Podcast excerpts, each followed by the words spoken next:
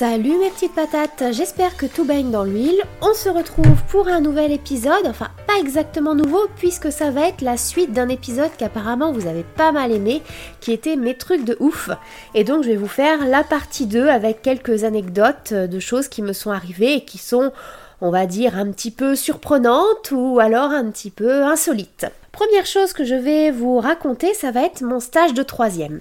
Parce que mon stage de troisième, je l'ai fait dans un endroit plutôt euh, improbable quand on me connaît, c'est-à-dire dans un garage moto. Euh, alors quand j'avais 14 ans, enfin, j'étais pas forcément passionnée de mécanique, peut-être encore moins de moto, mais euh, la boutique où, je suis allée avait l'avantage de pas être très loin de chez moi, donc c'était pas trop contraignant. Et puis bah c'est vrai quand même si que je commençais un petit peu à faire de la mobilette. enfin en tout cas j'avais pour projet je sais plus si à ce moment-là, quand j'ai fait mon stage, j'avais déjà passé mon BSR ou pas. Je pense que oui, en toute logique. Voilà, j'avais jamais roulé sur autre chose qu'une mobilette et j'avais pas forcément envie d'avoir une moto, ce genre de choses. Mais euh, moi, ce qui m'intéressait, ce qui me motivait, c'était peut-être euh, d'aller à l'atelier et pourquoi pas de bricoler un petit peu. Euh. Sauf que j'ai vite déchanté, étant donné que je suppose que c'était parce que j'étais une fille, bah en fait le patron m'a plutôt mis à faire des tâches plus de secrétariat, de trier des vêtements de moto, de répondre au téléphone. Et comble de, du spectacle, j'allais dire de l'humiliation, pas forcément, mais en tout cas c'est je m'attendais pas à faire tous ces, toutes ces tâches-là. Et on a touché euh, le pompon quand euh, il m'a demandé, alors je crois que c'était dès le premier jour, de préparer son café. Euh, alors autant vous dire que j'ai pas forcément apprécié, et même si à cette époque-là j'étais quand même assez timide et j'osais pas forcément m'affirmer, bah je pouvais quand même parfois, même si j'étais très gentille, et puis je pense que je suis toujours un peu une grosse gentille, mais je suis aussi assez maline. Et c'est vrai que bah, ce que j'ai fait, c'est que quand il m'a demandé une deuxième fois de lui préparer son café, je l'ai volontairement bien raté. Je l'ai fait bien. Je sais plus si c'est que je l'ai fait très fort ou que j'ai mis beaucoup beaucoup de crème parce qu'en plus il fallait mettre du lait concentré dans le café. Enfin bon bref. Enfin je l'ai bousillé le café volontairement. Euh, ce qui fait qu'il ne m'a pas redemandé une troisième fois de faire du café. Et finalement, c'est qu'au bout de la troisième journée, parce qu'à l'époque, les stages, c'était que trois jours, au bout de la troisième journée, je me suis décidée à prendre mon courage à deux mains.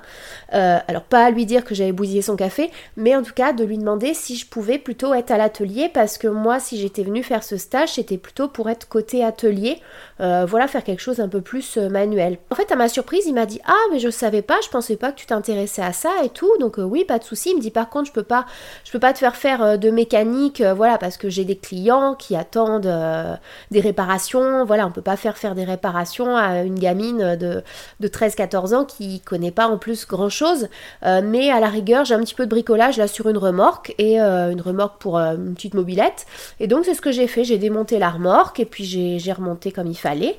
Et ça m'a vachement plu. Ça m'a bien plus plu que de répondre au téléphone qui en plus était vraiment mon gros stress. Le téléphone. Alors c'est toujours un petit peu le cas. J'aime pas spécialement être au téléphone. Mais vraiment, quand j'avais cet âge-là, c'était quasiment impossible, quoi. Donc, euh, donc finalement, je m'en suis pas si mal sortie. Voilà, ce n'est clairement pas le métier vers lequel je voulais aller, mais je pense que c'est assez drôle de se dire que moi, à 13-14 ans, je me retrouve à faire mon stage de troisième dans un garage moto. Euh, c'était quand même assez improbable. Et D'ailleurs, euh, alors la moto, j'en ai toujours pas refait, hein. j'en ai pas fait même d'ailleurs, je crois que je suis montée une fois sur une moto, mais euh, la mobilette, ça fait des années et des années que j'y ai pas touché. En vrai, je pense que ça pourrait me faire plaisir un peu, mais c'est juste que ça avance à deux à l'heure, enfin c'est une catastrophe, mais euh, j'ai plutôt des bons souvenirs avec ma mobilette, même si j'osais pas du tout me montrer avec, il y avait que mes copines les plus proches qui, chez qui j'allais en mobilette, mais sinon j'allais certainement pas me ramener au collège avec ma mobilette, ça aurait été la honte intégrale. Deuxième anecdote, je vais, il n'y a aucune suite logique hein, dans ces anecdotes. Je vais passer à euh, Cat et Thibaut Inchep ont fait une vidéo pour un de mes élèves. Alors ça, c'est quand même un de mes coups dont je suis le plus fière. C'est-à-dire que j'avais euh, eu l'occasion de rencontrer euh, Justine, donc Juju Fit Cat, à Paris. C'était en septembre 2019. Il y avait un pop-up store d'une marque pour laquelle elle était égérie. Et moi, j'allais à Paris au même moment. Je me suis dit, tiens, c'est l'occasion, pourquoi pas, de peut-être la rencontrer. C'était un moment où elle était déjà très connue, mais je pense qu'elle pouvait être encore un petit peu plus accessible. Maintenant, je pense que ce serait plus compliqué de, la rencontrer. Et donc, bah justement, euh, elle était super accessible. Euh, j'ai pas attendu spécialement longtemps pour la voir et euh, même si c'était assez rapide parce qu'il y avait du monde, etc. Elle prenait le temps de discuter quand même un petit peu, de savoir qui on était. j'ai discuté avec elle de tricot parce que je disais que je faisais du tricot, donc elle a trouvé ça rigolo. à la fin, elle m'a pris dans ses bras, m'a fait un gros câlin. Enfin, c'était, j'étais même un petit peu estomaquée de me dire mais je la connais pas moi. Et donc vraiment de contact super, super avenante, super agréable. Ça aurait pu s'en arrêter là. Mais euh, il se trouvait que donc c'était ma première année à Toire et j'avais un de mes élèves de 6ème en fait euh, qui j'ai découvert était fan de alors plutôt de Thibaut Inchep que de Juju Fit Cat mais aussi, euh, ça le dérangeait pas, euh, parce que je faisais une, euh, un cours que je crois que j'ai refait une fois depuis sur le harcèlement, à partir d'une vidéo de Juju Fitcat, où elle explique très bien bah, le harcèlement dont elle était victime, et je trouvais que dans cette vidéo, elle disait des choses très intéressantes, notamment sur les harceleurs, et qu'elle peut-être déconstruisait un petit peu l'image de, de voir en fait le harceleur comme quelqu'un qui pouvait être aussi victime, alors pas, pas parce qu'il commet, mais que s'il faisait ça, c'était peut-être parce que lui, plus tôt, il avait aussi des choses, etc. Que c'était une manière de se venger. Et je trouvais qu'elle avait un regard assez, assez neutre sur la situation, assez, euh, assez intelligent. Et donc c'était une séance que je faisais avec mes élèves de 6ème. Et donc à Toire, c'est la première fois que je faisais cette séance. Et alors là, j'avais un de mes élèves, Noah. Je ne sais pas s'il écoute, je ne pense pas. Mais euh, en tout cas, qui est devenu fou et tout. En fait, le hasard a fait que je crois ça devait être une ou deux semaines après, il s'était euh, cassé la jambe. Euh, bon, très bien, il est dans le plâtre, euh, voilà. Enfin, très bien, non, pas très bien pour lui, mais voilà. Et je me suis dit, ah mince, c'est quand même, c'est quand même dommage et tout. Allez, je tente au culot. De toute façon, il n'y a que ça qui marche. J'envoie un mail à Juju Fitcat parce que j'avais trouvé son adresse mail. J'avais réussi à trouver une adresse mail pour lui écrire. Euh, voilà, lui expliquant que j'ai un élève de 6ème qui est fan de elle et de Thibaut et qui vient de se casser la jambe et que j'ai reprécisé que je l'avais rencontré à Paris. Je sais pas si elle se souvenait de moi, mais c'était assez récent, hein. ça, ça, faisait quoi 15 jours, 3 semaines que je l'avais rencontré. Bon, j'envoie mon mail, pas de nouvelles. Et puis, euh, pendant les vacances, de la, les vacances de la Toussaint, euh, donc peut-être trois semaines après, je reçois un mail de Juju Fitcat qui me répond et qui me dit Bah, bien sûr que je me souviens de toi quand on s'est rencontrés à Paris, tout ça. Et euh, elle dit C'est pas grand chose, mais avec Thibaut, on a fait une petite vidéo de 30 secondes pour souhaiter un bon rétablissement à ton élève.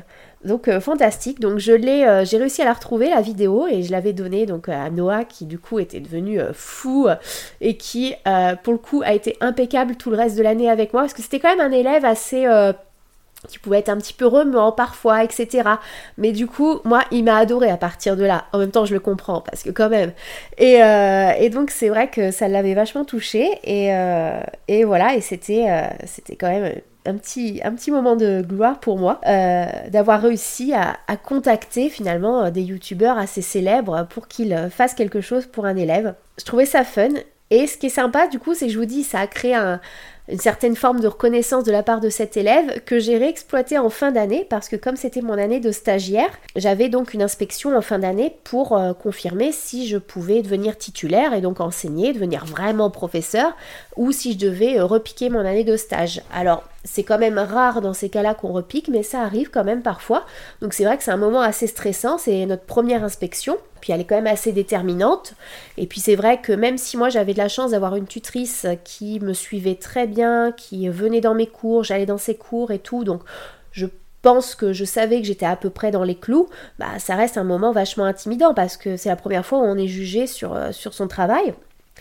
Sauf que, euh, voilà, j'ai pas pu m'empêcher de faire euh, une petite blagounette à l'inspecteur. C'est-à-dire que euh, le cours sur lequel j'ai été inspectée, c'était un cours dans le chapitre sur l'Empire romain avec les sixièmes, avec cette classe où il y avait le fameux Noah. Et euh, j'avais fait euh, un cours la semaine précédente où j'avais parlé de la romanisation. Donc la romanisation, c'est le fait pour les habitants de l'Empire romain de d'adopter le mode de vie des Romains. Par exemple, des Gaulois de finalement progressivement glisser vers des Gallo-Romains. et ce qui est drôle, c'est que dans la classe, j'avais un garçon qui s'appelait Roman. Donc Noah, jamais le dernier pour faire une petite blague, avait dit Ah, la romanisation, c'est quand on devient tous des romanes. Parce qu'en plus, Roman était un excellent élève qui avait quasiment tout le temps 20 sur 20.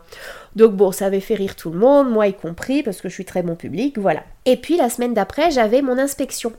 Et euh, lors de la séance, je remobilisais cette, notion de romanisation. Et donc j'avais pris mon petit Noah un petit peu à part euh, juste euh, la veille de l'inspection et j'avais dit Ah Noah, tu veux pas faire un truc avec moi là?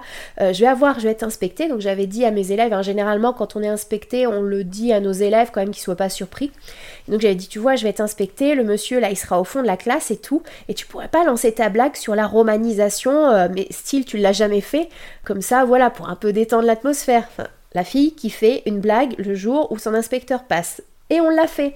Noah a eu, parce que c'était même pas évident pour lui finalement, parce que c'est intimidant, hein, un inspecteur, il est en costume au fond de la classe, tout ça.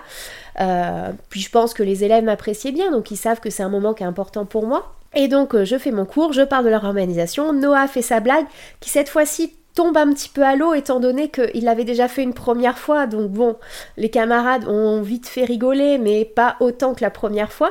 Bref. Et euh, lors du débrief après avec l'inspecteur, finalement, cette blague, bah, elle m'a plutôt euh, aidé, enfin aidé. Mon inspection s'est bien passée, mais c'est vrai qu'il me dit Oh, c'est bien, quand même, vous avez réussi à instaurer un climat de confiance avec vos élèves, ils se sentent même suffisamment à l'aise pour pouvoir faire des petites blagues gentilles, euh, donc c'est plutôt agréable j'étais trop contente du coup. Euh, même si voilà, j'ai eu des petites remarques, notamment les fameux coups de pouce que je mets en place là depuis. Bah en fait, c'est voilà, c'est cet inspecteur là qui m'avait conseillé de faire ce système de coups de pouce qui permet à moi en fait me dégager du temps en classe pour que les élèves puissent être plus autonomes quand ils sont face à une difficulté d'avoir ces coups de pouce. Donc euh, bref voilà un souvenir d'inspection euh, avec cet élève que j'ai dont j'ai plus trop de nouvelles depuis mais euh, voilà s'il passe par là je lui fais coucou Noah et puis même c'était franchement une, une bonne année avec ses, ses sixièmes de toire et puis les troisièmes aussi bien sûr. Alors, on passe à tout à fait autre chose dans un domaine un petit peu plus sportif. J'ai grimpé à 2500 mètres dans le brouillard. Alors donc ça remonte bien sûr à quand j'étais euh, étudiante à Grenoble. Euh, vraiment je faisais de la randonnée toutes les semaines, toutes les semaines je partais en montagne et je faisais de la randonnée plus ou moins grande, mais j'avais commencé à un moment à faire vraiment des grosses grosses randonnées de 7, 8, 9 heures, vraiment toute la journée. Je prenais mon casse-croûte et euh, je montais pas forcément trop haut en altitude, hein. j'étais au plus à 2000 mètres. L'idée voilà c'était vraiment de randonner toute la journée, de marcher toute la journée parce que bah, c'est vrai aussi que ça, ça avait un, un impact important sur mon poids. On pense souvent qu'il faut faire beaucoup de cardio pour perdre du poids, mais en vrai, euh, marcher 8 ou 9 heures, c'est tout aussi efficace. Et donc cette fois-ci, je m'étais fait un petit défi, c'était, euh, j'avais un peu repéré les cartes topographiques et tout, et je voulais essayer de grimper assez haut. Et donc j'avais repéré un, un sommet, le Grand Sorbier. Si, le Grand Sorbier, qui était à environ à 2500 mètres, et il n'y a pas forcément de chemin, de vrai chemin de randonnée qui y montait. Donc il y avait une partie qui était un petit peu, euh, voilà, hors sentier. Euh, donc c'est au niveau, pour ceux qui connaissent Grenoble, on n'est pas très loin des lacs Robert, donc en fait c'est quand on part de Champs-Rousse, qui est à 1400 mètres, on monte au lac Robert à 1700 mètres, et puis après on prend des tout petits minuscules sentiers, puis on est dans un pierrier, et après on arrive au, euh, au fameux Grand Sorbier à 2500 mètres. Sauf que je monte, je monte et arrivé au lac Robert, bah gros gros brouillard, mais vraiment gros brouillard. Ça se découvre un peu au niveau des lacs, mais on voyait clairement que le grand sorbier où je voulais monter, bah il était dans le brouillard. Mais euh, j'étais hyper motivée, je, voulais pas me démonter, je me suis dit bah tant pis, j'y vais. Déjà première erreur. Du brouillard, tu montes pas quoi, surtout dans un pierrier. Et donc je suis montée et donc j'arrive au fameux pierrier où là en fait pour se repérer, il n'y a plus aucun balisage, c'est vraiment on avance avec des cairns. Donc les cairns, ce sont des petits euh, des petits empilements de pierres que font les randonneurs et qui permettent de se repérer notamment dans les zones de pierriers où il n'y a pas de balisage parce que ce serait impossible d'avoir des balisages, les cailloux bougent tout le temps, euh, donc ce, ce, serait pas ce serait pas fiable. Donc il y a ces petits cairns, mais il y en a vraiment beaucoup, c'est-à-dire que les randonneurs vraiment euh, tout le monde va de son petit cairn, donc il y en a vraiment énormément. Je me perds un petit peu déjà à l'aller euh, en progressant dans le pierrier, mais bon gré mal gré, j'arrive quand même jusqu'au grand sorbier où là c'est vraiment une purée de poids. En plus voilà, il n'y a aucun intérêt à monter quand euh, il y a un brouillard fou parce qu'on ne voyait rien. On ne voyait rien. Je croise vite fait un autre randonneur mais que je perds de vue et je commençais en fait vraiment à avoir très froid euh, parce que j'étais montée en short short à 2500 mètres, très intelligent. Le brouillard, euh, donc même pour faire ma pause pour manger le midi, bah en vrai je me suis pas arrêtée hyper longtemps. J'avais pris ma couverture de survie que je m'étais mis sur moi parce que vraiment je gelais de froid et je commençais vraiment à pas à paniquer, mais à me dire, euh, je me suis peut-être mis un peu dans la mouise. Euh, même à un moment, je me souviens, j'avais entendu un hélicoptère qui volait en haut et je m'étais dit, mais en vrai, il peut-être que je leur fasse des signes, j'en sais rien, parce que je sais pas comment je vais m'en sortir. Parce que bon, une fois que j'ai atteint le sommet, bah forcément, je suis redescendue, sauf que dans le pierrier, j'ai jamais réussi à retrouver la même voie qu'à l'aller, parce que comme il y avait des cairns partout, et donc, au bout d'un moment, quand j'arrive finalement à enfin sortir du pierrier, euh, alors je commençais déjà aussi à être sérieusement fatiguée parce que je commençais à avoir 6-7 heures de randonnée dans les pattes. Euh, bah, là, je, me rends compte que j'étais pas du tout à l'endroit où j'avais monté à l'aller. Et, euh, et, le problème, c'est que bah, si j'arrivais pas à retrouver le chemin que j'avais pris à l'aller, il n'y avait pas d'autre chemin pour monter. Donc après, c'était une falaise, enfin le terme de falaise est un peu impropre en montagne, mais en tout cas c'était une paroi bien abrupte, il n'y avait pas moyen de descendre. Sauf que bah, j'essaie de progresser quand même, et euh, bah oui, au bout d'un moment je me retrouve, bah effectivement, il n'y a pas de sentier pour descendre, c'est la paroi. Sauf que je commençais vraiment à être épuisée et je me suis dit si je dois retourner dans le pierrier pour essayer dans le brouillard de retrouver mon chemin et que si ça trouve je vais même pas le trouver et tout, j'étudie la situation, j'essaie de continuer à longer le bord de la paroi, le bord de la paroi en me disant peut-être qu'à un moment ce sera un peu moins abrupt. Et à un moment, c'était légèrement moins abrupt, mais quand même, hein, c'était quand même quasiment la verticale. Sauf qu'il y avait beaucoup de gentianes euh, qui poussaient le long de la paroi. Et en fait, les gentianes, euh, l'avantage, c'est que c'est euh, donc cette plante jaune avec laquelle on fait de l'alcool après l'alcool de gentiane. Hein. Et l'avantage, c'est que les racines sont très profondes et très solides. Donc je me suis dit, bon bah on va tenter. Et en fait, j'ai fait une espèce de descente en rappel le long de la paroi en m'agrippant aux gentianes. Enfin, le truc, euh, j'étais un peu complètement folle, quoi. Et finalement, bon gré mal gré, j'ai réussi comme ça à retomber à peu près sur le sentier de l'allée au bout d'un moment, il me restait quand même encore deux bonnes heures de marche derrière pour retourner à ma voiture, mais j'étais tellement contente de m'être sortie euh, du Pierrier. Alors le brouillard entre-temps s'était levé finalement, hein, il était déjà 17h, et euh, j'ai réussi à revenir à ma voiture, mais j'étais crevée, mais en même temps super contente, mais en vrai, c'était quand même une grosse imprudence et voilà, je recommanderais à personne de monter à 2500 mètres d'altitude dans le brouillard, surtout.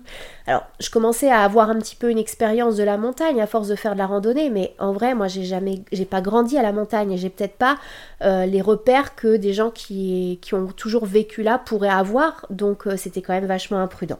Mais bon, je m'en suis sortie. Voilà, donc belle frayeur, mais beaux souvenirs. Dans un registre un petit peu euh, sportif également, randonnée, je pourrais parler de ma traversée du Massif Central à pied parce que c'est pas un truc de oufissime, mais je pense que tout le monde ne l'a pas fait non plus. Hein, euh, voilà, 150 km à pied. Je pourrais en parler, mais en vrai, je vais pas en parler parce que j'aimerais vraiment un jour détailler un petit peu euh, toute cette aventure. Donc voilà, je le mets de côté. Mais dans le genre ouf, là aussi, je prends des risques incroyables. Enfin, incroyables. Bah, c'est mon côté faux folle, quoi. C'est-à-dire que je vois le risque, mais j'y vais quand même. Et en vrai, comme j'ai toujours réussi à me sortir de situations des fois bien compliquées, bah, je crois que ce petit trait de caractère, de ouais, d'un petit peu jouer des fois avec la mort, bah, je pense que je l'aurai toute ma vie en fait, jusqu'au jour où ça passera pas. Mais bon, voilà. Donc concrètement, Massif Central, il y a eu deux fois où j'ai eu des orages euh, où j'ai dû faire avec l'orage, dont notamment le tout premier jour au départ sur le Puy de Dôme, mais un énorme orage. Et en vrai, bah, je suis montée quand même au sommet euh, sous l'orage. C'est-à-dire que j'ai essayé de m'abriter comme je pouvais. Alors on dit qu'il ne faut pas s'abriter sous les arbres, mais en vrai, il ne faut pas s'abriter sous un arbre isolé. On peut rester en forêt. C'est juste que c'est peut-être euh, peut-être plus dangereux que si on était en plaine. Et au bout d'un moment, j'avais pas le choix. Hein. Donc, euh, je m'étais un peu abritée en forêt, mais au bout d'un moment, bah voilà, j'y suis allée. J'ai quand même monté sous l'orage le puits de Dôme. Je suis arrivée complètement trempée le soir au gîte. Et je me suis tapé un deuxième orage un peu plus tard dans la semaine. Et là, pareil, j'y suis allée quand même. Mais finalement, j'ai eu de la chance. L'orage est arrivé une fois que je suis arrivée au gîte. Mais bon, je commence à déjà raconter. Je ne raconterai pas le massif central ici. Alors on n'est plus sur le sport, on est plutôt sur le sport cérébral. Question pour un champion, je peux vous l'annoncer, voilà, le 1er mars, je vais aller à Paris pour euh, enregistrer euh, je l'espère, plusieurs émissions. Non, en vrai, on n'y croit pas. J'aimerais bien au moins passer les 9 points gagnants. Donc, pour ceux qui ne sont pas familiers, de questions pour un champion, euh, il y a trois épreuves dans une émission. Il y a la première épreuve, c'est les 9 points gagnants. Euh, donc, il faut euh, répondre à plusieurs questions et vous gagnez 1, 2 ou 3 points. Et donc, à partir du moment où vous avez 9 points, vous êtes qualifié pour la manche suivante. Donc, il y a 4 candidats au départ et on en garde 3 pour la deuxième manche. Donc, en vrai, je pense je pense que ça peut le faire, à moins que j'ai vraiment pas de chance que je tombe sur des candidats vraiment super bons ou que je sois complètement stressée et que j'en perde tous mes moyens, ce qui peut aussi arriver. Euh, mais je pense que ça m'a porté. Voilà, la première épreuve.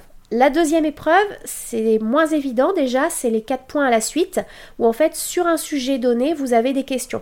Donc ça peut être euh, par exemple, je sais pas, euh, le hockey sur glace, voilà, les chats dans l'histoire, euh, la couleur verte. Non, euh, bon, voilà, vous voyez. Et puis il y a le thème mystère aussi, ça c'est la nouveauté, enfin la nouveauté. Fait depuis maintenant pas mal d'années qu'il y a un thème mystère. Et en vrai, je me demande si j'ai la possibilité, si je choisirais pas le thème mystère, parce que souvent les questions sont un tantinet plus simples étant donné qu'on ne sait pas sur quoi on va tomber. Après, on peut vraiment pas avoir de peau et tomber par exemple sur le hockey sur glace. Et là, je serais bien dans la mouise.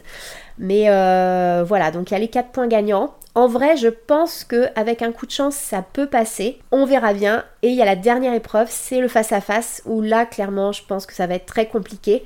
Euh, c'est-à-dire, on n'est plus que deux candidats en duel et on, gagne des points de manière dégressive, c'est-à-dire que plus on répond vite, plus on gagne de points. Si on répond tout de suite, on gagne 4 points. Puis après, le compteur défile et puis euh, au fur et à mesure, on a de plus en plus d'indications sur la question. Mais on gagne de moins en moins de points. 4, 3, 2, 1, voilà. J'ai quelques stratégies en tête. Voilà, il faut aussi que je prépare plus des aspects logistiques aussi pour y aller euh, au mois de mars parce que donc c'est à Paris, enfin en Seine-Saint-Denis. Euh, il faut avoir certaines tenues, euh, il faut voilà, il faut que je réfléchisse à certaines choses. et puis après, ce sera diffusé normalement. Moi, mon passage sera diffusé le 3 juin. Donc il y a des élèves qui m'ont suggéré que je fasse une, petite soirée spéciale au collège pour voir ça. Je sais pas si la principale sera d'accord, mais c'est vrai que ça pourrait être rigolo. Après, je vous cache pas que si je passe pas les 9 points gagnants, j'aurais pas forcément envie qu'on voit ma prestation pitoyable à la télé. En tout cas, c'est euh, je pensais pas plus petite un jour que je pourrais faire l'émission. J'avais en fait, je devais la faire déjà beaucoup plus tôt, je devais y passer en 2020 parce qu'en 2020 j'avais fait les sélections.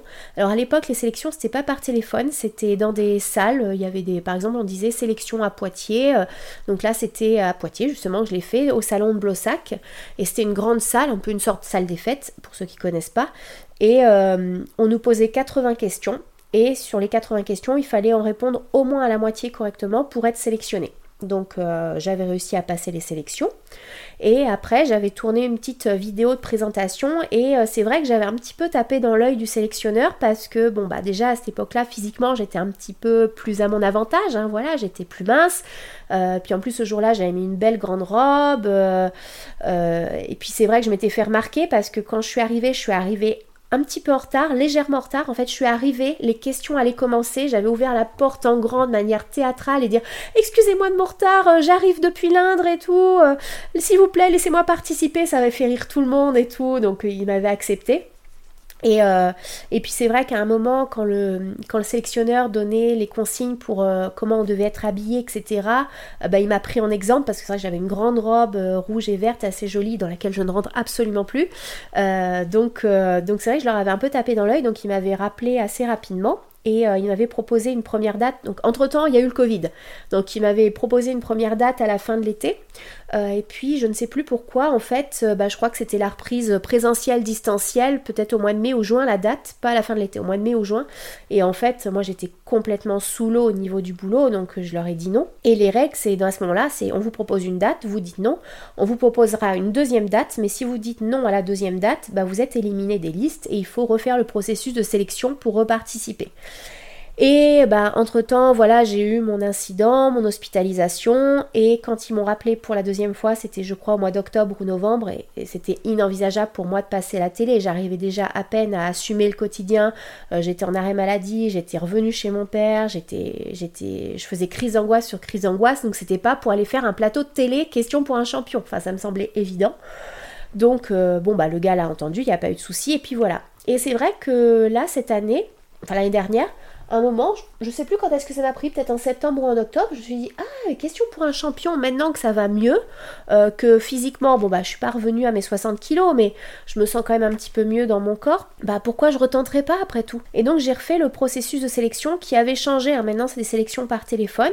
Et pareil j'ai été sélectionnée euh, voilà, j'ai pas réussi à répondre à toutes les questions, j'ai notamment chuté sur les questions d'histoire. Donc euh, quand ils m'ont demandé il y a quelques jours ma spécialité, j'ai pas dit histoire, j'ai dit géographie. Je sais pas si je suis forcément plus douée en géographie, mais clairement, c'est pas l'histoire mon point fort. J'ai un peu honte de dire ça, mais euh, en vrai, il y a certains, y a tout, tout, ce qui est époque moderne, je suis vraiment pas calée là-dessus. L'époque Louis XIV, tout ça, c'est vraiment pas ma tasse de thé. Donc voilà, c'est question pour un champion le 1er mars pendant les vacances. On va voir ce que ça va donner. En tout cas, je suis assez enthousiaste et puis pour préparer, du coup, j'ai trouvé quelques élèves volontaires qui euh, veulent bien euh, le midi. Alors, je vais au foyer, donc je vais essayer de pas y aller tous les midis, sinon il y en a certains qui vont piquer des crises. Mais en tout cas, voilà, de, temps en temps, qu'ils me posent des questions. Donc, on va prendre un jeu de trivial poursuite, un jeu comme ça, pour m'entraîner un petit peu. Et puis, si je peux retenir certaines, certaines questions, c'est jamais. Ce serait vraiment drôle si je retombais sur une question que j'ai faite avec mes élèves, quoi. Ce serait euh, petite dédicace, quoi. Et je termine quand même pour ma dernière anecdote, je pense le truc le plus fou que j'ai fait dans ma vie. Je sais pas si je referai un, jour quelque chose d'aussi fou, franchement. Je vous l'avais un peu teasé lors du premier épisode, c'est ben, bien sûr mon, Pax. Parce que oui, pour ceux qui l'ignorent, euh, je m'étais paxée. Alors je ne le suis plus, hein. mince, je dévoile déjà le truc. Je ne le suis plus, je l'ai été pendant un petit peu moins d'un an. Mais euh, ce qui est le plus drôle, c'est quand même dans le contexte dans lequel ça s'est fait. Donc, euh, je vais vous expliquer tout ça. Donc, je me suis paxée en août, en août 2020, c'est dur à dire. Je me suis paxée en août 2020, très précisément le 14 août 2020, au Pays Basque. Déjà, là, vous voyez le truc, c'est un peu louche. Avec un garçon euh, que, en fait, je connaissais à peine. Euh, et qui d'ailleurs m'avait proposé de se paxer avec lui peut-être au bout de 72 heures après qu'on se soit connu. donc là, je vous explique. Donc en fait, euh, j'ai eu une année 2019-2020 euh, un petit peu euh, compliquée sur le plan sentimental où j'étais dans une relation avec un garçon qui était, qui était très compliqué. non pas que ça se passait mal, hein, mais, mais voilà, je ne vais pas rentrer dans tous les détails parce que je pense que ce serait très, trop, vraiment trop personnel et ça pourrait, comment dire, j'ai pas envie qu'on me juge par rapport à ça, mais voilà, c'était une relation qui m'a fait pas mal de mal quand elle s'est terminée parce que bah avec le Covid forcément on s'est pas revu, voilà. Et j'étais dans un état d'esprit de me dire bah voilà, je pars en vacances au Pays Bas, si je rencontre quelqu'un après tout, pourquoi pas pourquoi pas dire oui à la vie quoi en gros. Parce que c'est vrai que j'ai jamais été ce genre de fille à, à avoir des histoires euh, d'un soir hein, concrètement, c'est pas du tout ma tasse de thé, c'est je pense que ça le sera pas. Mais euh, c'est vrai que j'avais euh, une collègue notamment qui m'encourageait à, pourquoi pas un petit peu me laisser un peu plus aller et que ça pourrait me faire du bien, j'en sais rien. Donc euh, en vrai, je me l'interdisais pas si je rencontrais quelqu'un et que le courant passait bien, mais, je savais que c'était pas vraiment ma, ma manière d'être, quoi, de se dire on en profite une soirée puis après c'est fini. Moi, je suis désolée, je, je pense pas comme ça, je suis une grosse romantique, voilà. Donc je pars au mois de juillet, début juillet en vacances. Euh, avec pour objectif de faire pas mal de rando, de profiter un peu aussi euh, du terroir basque. Euh, et donc je me base à Saint-Jean-Pied-de-Port où en fait j'avais été quand j'étais beaucoup plus jeune. C'était la première fois on était parti en vacances vraiment avec mes parents pendant une semaine. Donc c'était je crois mon année de quatrième, enfin c'était l'été de la canicule, 2003. Et donc l'été 2003 et donc on était parti avec mes parents en camping-car avec notre petit chien Pépin, enfin c'était l'aventure quoi et j'avais peut-être envie de de revoir un petit peu ces lieux où j'avais le souvenir vraiment d'avoir passé de très bonnes vacances. Ma mère était plutôt bien à ce moment-là et euh, et voilà, j'avais envie de voir si je me souvenais de choses ou pas. Enfin, donc je suis partie à Saint-Jean-Pied-de-Port. Et euh, dès le deuxième jour, euh, je vais dans une boutique de produits basques, Etchepeyo. En vrai, c'est une chaîne qu'on retrouve un petit peu dans différentes villes du Pays basque. Euh, et euh, je tombe sur un gentil vendeur, euh, voilà, un peu le genre de garçon qui peut me plaire, quoi. Brun, un peu costaud, voilà. Puis il avait l'air très sympathique, très avenant. Et il commence à me faire goûter à peu près toutes les liqueurs du magasin, hein. beaucoup de liqueurs de prunes, hein, notamment ce qu'on appelle le pachalan, donc une petite liqueur de prunes. Et euh, bon, je commence à être bien, bien, bien guirette. Bref. Et puis euh, je retourne difficilement à ma tante. Euh, voilà, j'avais pas. Je sais plus si j'avais acheté une ou deux petites choses à ce moment-là. Et le, lendemain, après avoir dessoulé, j'avais prévu normalement une grosse randonnée, c'était vraiment ma grosse randonnée du séjour à Iroulegui, vraiment à monter à assez haut, voilà, une belle randonnée avec un gros dénivelé. Sauf que le matin, gros gros orage, et cette fois-ci, je ne suis pas montée. Voilà. Hein. Au bout d'un moment, j'arrive enfin à être raisonnable. Et sauf que bah, je savais pas quoi faire de ma journée. Et bah, comme on est au Pays Basque, la mer c'est pas très loin non plus, donc je me suis dit je vais essayer d'aller chercher le beau temps au bord de la mer, tant pis je vais faire euh, journée plage. Comme le temps change vachement vite, alors il change vite en montagne mais il change encore plus vite au bord de la mer, avec un petit coup de chance, si je vais vers Saint-Jean-de-Luz il devrait faire beau. Et effectivement j'arrive à Saint-Jean-de-Luz, il faisait encore pas très beau, mais euh, le temps d'aller sur la plage, de trouver une place pour me garer et tout, bah en vrai le soleil était revenu, donc je me baigne tranquille. Et en fait je me rends compte en étant sur cette plage que bah ce garçon que j'avais rencontré dans la boutique, il me revient en tête et tout. Puis je me suis dit, bah après tout, pourquoi pas y retourner, puis euh, y aller franco de bord et lui proposer d'aller prendre un verre. Euh, bon, alors j'ai toujours été assez directe avec les garçons qui me plaisaient, hein. je pense que c'est en partie pour ça aussi que ça a souvent marché, euh, parce que y a finalement, même si je pense ça a tendance à changer un peu, il y a de plus en plus de filles qui osent faire le premier pas, en vrai, moi, les garçons de ma génération, ils sont pas encore si habitués que ça à ce que les filles fassent le premier pas le plus souvent. Donc, euh, donc bah, je suis retournée à Saint-Jean-Pied-de-Port en fin d'après-midi, je suis retournée dans la boutique et je suis allée acheter mon filet mignon. Par coup de chance, il y avait le fameux vendeur. Et euh, arrivé à la caisse, je lui dis euh, Ça ne dirait pas d'aller prendre un verre euh, ce soir? Et oui. Et je pense que ça l'a surpris. Et bah, il m'a répondu oui. Donc c'était gagné.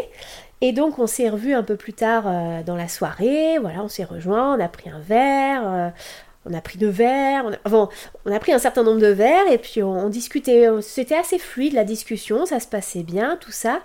Et puis euh, bon voilà, la soirée avançant, il m'a raccompagné à, ma toile de tente, on s'est embrassé, voilà, bref. Et on se dit qu'on se revoit le lendemain. Bon, je vais pas vous détailler tout. On s'est revus, donc on s'est connus ce, ce premier jour là on s'est revus et puis en vrai moi je devais partir euh, le surlendemain. J'avais prévu de passer 2-3 jours avant de repartir euh, chez moi euh, plus sur la côte justement vers Bayonne vers Bayonne Anglette tout ça. Et bah, c'était dommage quoi parce que bah, le courant passait bien. Donc, donc j'ai proposé qu'il me rejoigne à, à Anglette. Et parce qu'il avait je crois un jour de congé. C'était le 14 pour le 14 juillet et donc, euh, bon, bah ça marche et tout. Donc j'arrive à Anglette, tout ça. Il arrive à me rejoindre difficilement. Euh, il est arrivé, je crois, peut-être à 1h du mat, ou je sais plus, parce qu'en fait, il avait une vieille Merco bien pourrie euh, qui n'a jamais voulu démarrer. Et donc, il avait emprunté la voiture de sa mère, mais qui avait aussi besoin de remettre régulièrement de l'eau dans le réservoir, enfin, comme liquide de refroidissement. Bref, c'était la galère totale. Donc finalement il arrive, on passe donc euh, la soirée à Anglette, le lendemain et tout, on va, on va à Bayonne, on se balade à Bayonne. Lui, il avait fait, euh, en fait, il avait, il était avant d'être vendeur là dans ce magasin de charcuterie, il avait fait euh, plutôt hôtellerie restauration comme étude et donc il avait fait je crois son, son bac pro à Bayonne. Donc bon voilà, il me fait un peu visiter tout ça et puis le soir, je crois que c'est le soir où on est allé non, attendez, je dis pas une bêtise. Non, on avait déjà, on avait déjà décidé de se paxer. C'était la veille. C'était la veille quand on était sur la plage, euh, donc à Anglette, Tarnos, plus précisément la plage de Tarnos. Donc on avait pas mal discuté, on était allé à Biarritz, tout ça. Je lui avais expliqué que l'histoire des mutations dans l'enseignement, avec les points, tout ça, que le Pax ça pouvait rapporter des points, tout ça. Bon. Et donc on était sur la plage à Tarnos, et là spontanément, il me dit Tu voudrais pas qu'on se paxe? Et bah, je suis un peu tombée sur le popotin, quoi. Enfin, et euh, en vrai, j'ai même pas réfléchi, je lui ai dit oui. Bon. Et puis, bon, du coup, j'étais toute contente, tout ça. Euh, je rappelle qu'à ce moment-là, ça faisait 72 heures que je le connaissais. Hein. voilà. Alors, pour ceux qui connaissent pas plus que ça, c'est vrai que le Pax c'est pas aussi engageant qu'un mariage, bien sûr.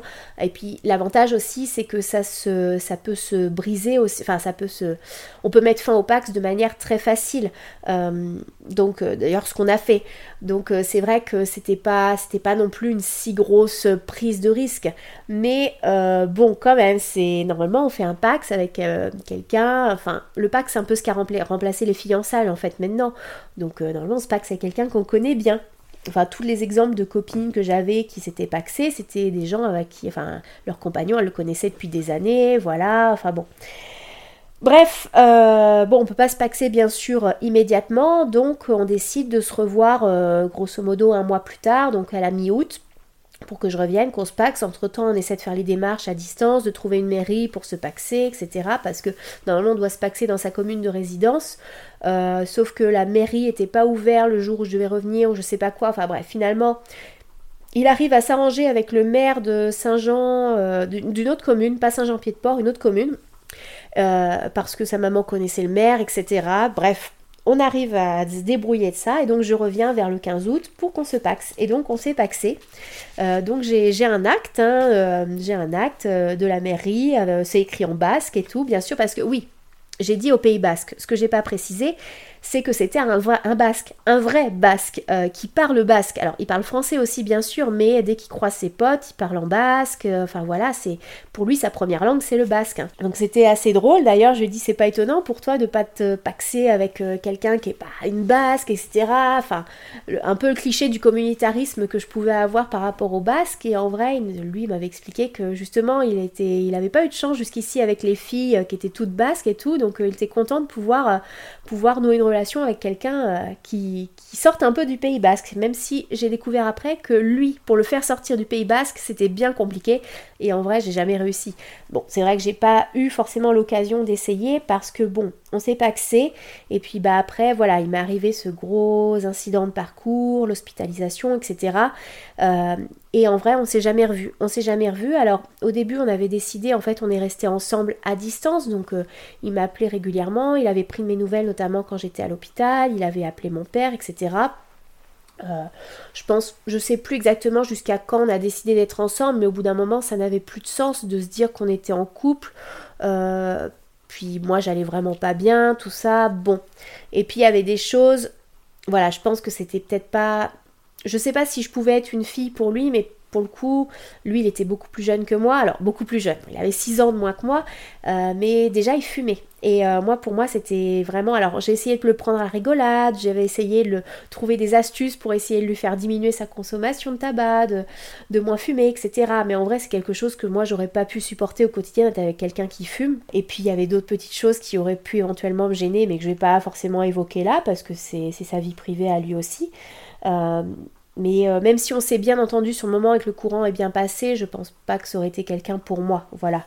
Donc euh, on n'a jamais eu l'occasion de se revoir. Après, je dis pas qu'on pourrait euh, se revoir, ne serait-ce que parce que j'ai une ou deux affaires encore à lui et lui il a une ou deux affaires encore à moi. Donc ce serait bien un jour de se les rendre, mais c'est vrai que bah c'est loin. Puis voilà, je pense qu'on a complètement tourné la page. Alors la question que tout le monde se pose depuis, mais si tu t'es paxé, c'était c'était pour le fun, c'était que t'étais amoureuse, c'était en vrai avec le recul, je pense pas que j'étais amoureuse. Alors s'il écoute, ça peut-être euh, lui faire un petit peu de mal parce que c'est vrai que sur le moment, je lui ai dit hein, je t'aime et lui, enfin c'est lui d'abord qui m'a dit je t'aime. Je pense que lui, il a eu peut-être un coup de foudre. Euh, ça me fait bizarre de dire que quelqu'un a eu un coup de foudre pour moi. Mais je pense que c'est un peu ce qui s'est passé. Et moi, je pense que j'étais vraiment dans un autre état d'esprit quand je l'ai rencontré. J'étais euh, voilà, c'était un été où j'étais complètement épuisée physiquement et mentalement après cette année de Covid où, où bah, je me suis tuée au boulot pour essayer d'oublier aussi un peu cette relation euh, compliquée que j'avais eue toute l'année 2019-2020. Euh, et bah voilà, moi c'est toujours pareil, hein. quand j'ai un gentil garçon qui me manifeste de l'attention, bah euh, je tombe très très vite amoureuse et, mais ça se termine aussi très vite. Hein. Ça me l'avait déjà fait et je pense que ça a été le cas. Je pense que j'ai pu avoir des sentiments euh, quand il m'a exprimé les siens et que je ressentais des choses, mais avec le recul, bah encore une fois, je constate que je pense pas que je suis tombée amoureuse. Et si je devais vraiment faire le compte des garçons dont j'ai été réellement amoureuse, bah je pense que je peux me couper la moitié de la main et qu'avec un ou deux doigts, je peux arriver à les compter. Et, et, dans les deux cas auxquels je pense, bah, ça a été un amour non réciproque. Donc c'est pour ça que je vous dis que je suis un cas un peu désespéré. Euh, parce que même quand il y a un garçon qui tombe fou amoureux de moi, bah moi je le suis pas. Voilà. Mais euh, bon voilà, c'était quand même un gentil garçon. Et je pense que c'était juste pas le bon moment de se rencontrer. Et bon voilà, je pense pas non plus qu'il était fait pour moi. Mais il y a quand même des bons souvenirs et on s'est quand même bien marré pour certains petits trucs. Mais bon, là, après, il y a des anecdotes que je ne vais pas raconter. Voilà. Parce que je sais, en fait, qu'il y a des élèves qui m'écoutent, notamment assez jeunes. Donc, euh, donc je fais attention un petit peu plus à ce que je dis. Mais euh, voilà pour le Pax. Donc bien sûr, on s'est dépaxé euh, au bout d'un an parce que bah après forcément ça induit des choses en termes de, déclaration d'impôts, etc. J'avais pas envie de m'embarquer là-dedans. Je vais m'arrêter là au niveau des anecdotes. Je pourrais raconter des choses de fou aussi je pense à notamment deux choses, mais c'est vraiment pas drôle, qui sont liées bah, notamment aux phases d'hospitalisation que j'ai eues, parce que c'est vrai que c'est des choses assez aussi incroyables, mais je pense que c'est vraiment pas le lieu pour parler de ça, et puis j'avais envie de rester dans un ton toujours un petit peu humoristique. Hein. Donc euh, je vais certainement pas parler de ça, même s'il pourrait y avoir des micros anecdotes à raconter par rapport à ça, comme le fait que quand j'étais hospitalisée en Suède, je m'étais découvert une passion pour les sandwichs Reine Mayo. Non, c'est pas jambon beurre là-bas, c'est pas euh, ton maillot, c'est Reine Mayo. Et en vrai, c'est super bon. Ou j'avais aussi découvert une addiction pour les yaourts à la fraise à l'hôpital, alors que je ne supporte pas la fraise. Mais, euh, enfin en tout cas les yaourts à la fraise, parce que j'aime bien les fraises, mais pas les produits dérivés à base de fraises. Bref, on s'en fout. Oui, c'est exactement ça, on s'en fout. Euh, je vais vous laisser là. Je pense qu'il pourrait y avoir d'autres choses auxquelles j'ai pas forcément pensé sur le moment. C'est vrai que j'ai repensé à des choses plutôt. Je pense beaucoup, visiblement. Mais euh, j'ai plutôt fait allusion à des choses qui me sont arrivées, on va dire, dans mes 10-15 dernières années. Euh, je pense qu'il pourrait aussi y avoir des choses plus. Tout aussi incroyables quand j'étais plus petite. Euh, mais j'ai pas, je les ai pas forcément en tête. Donc voilà pour cet épisode 2. Finalement, encore une fois, assez long. J'espère que ça vous a plu et que peut-être on se retrouvera si le podcast Vert Patate existe encore dans quelques années pour pourquoi pas une édition numéro 3 des trucs les plus fous qui me sont, qui, arrivés dans ma trentaine. Euh, ah j'aime pas dire ça. Oui, j'ai plus. Je, vais sur mes 35 ans, c'est une horreur. Donc euh, je vous laisse là mes petites patates. Donc en attendant cet épisode 3 que je ferai certainement quand j'aurai 40 ans, eh bien je vous dis de bien sûr garder la patate.